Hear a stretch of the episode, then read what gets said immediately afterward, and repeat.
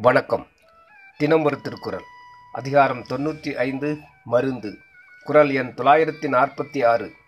இழிவறிந்து உண்பான்கண் இன்பம் போல் நிற்கும் கழிபேர் இறையான்கண் நோய். பொருள்.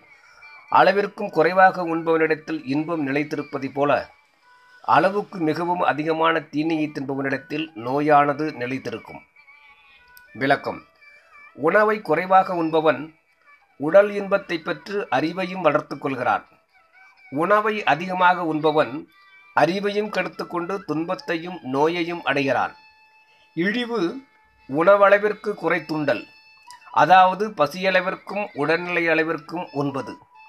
உண்பான் என்றதால் மனித சிறப்பும் அளவிற்கு அதிகமாக தின்பானை இறையான் என்றதால் மனிதனாயினும் விலங்கோடு ஒப்பான் என்ற இழிவும் கூறினார்.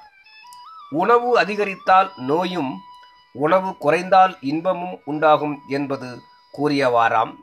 சிறிது வயிற்றுக்கும் ஈயப்படும் என்று முன்னேயும் கூறினார். நன்றி.